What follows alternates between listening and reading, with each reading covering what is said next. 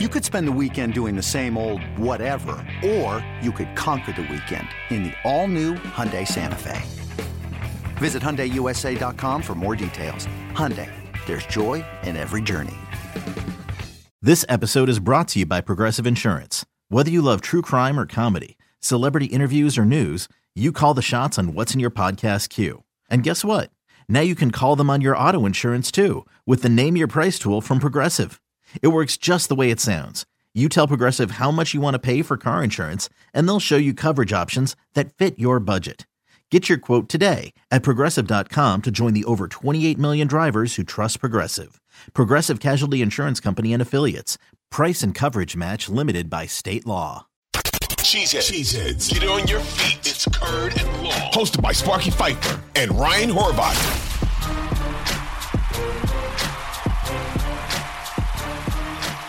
When we start talking about the Packers quarterback position, obviously there's talk of, well, are they going to go out and sign a veteran quarterback? Well, they're, they're, they kind of had their hands tied behind their back financially right now. Uh, and obviously, I think if that was going to be the case, maybe they would have had one by now. So I think now people are starting to think that maybe they end up taking a quarterback or two.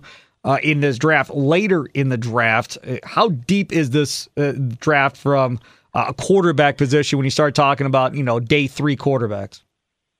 Well, we think there's uh, five quarterbacks that uh, have potentially what you would call first round talent. Now, whether they're first round players or not remains to be seen because, uh, you know, they have holes. All, all, all five guys have holes. The, guy that we really like, you know, besides Stroud is Hendon Hooker. And without the ACL injury, you know, we, we think you're looking at a first round pick. You know, he might go at the very end of the first, but we think he's he won't get through the second round you know, from Tennessee. Uh, after that, we think it was a pretty good drop off. But that said, there's some mid round talent that um, is is worth looking at. You know, uh, one guy that comes to mind, you know, right, you know, right after the top five is Aidan O'Connell from Purdue.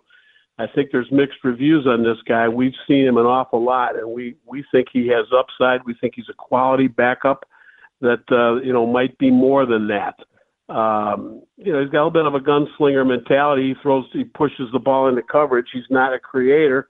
He's not going to take off and run, but that doesn't mean he can't. We just, he just likes to stand in there under pressure and, and, and launch it. And, uh, uh, he's played very well for Purdue. I mean, if you go back to his junior year in the bowl game, I mean, he showed he could escape the pocket if he needs to. So uh, that's not his strength, but uh, he's a good passer.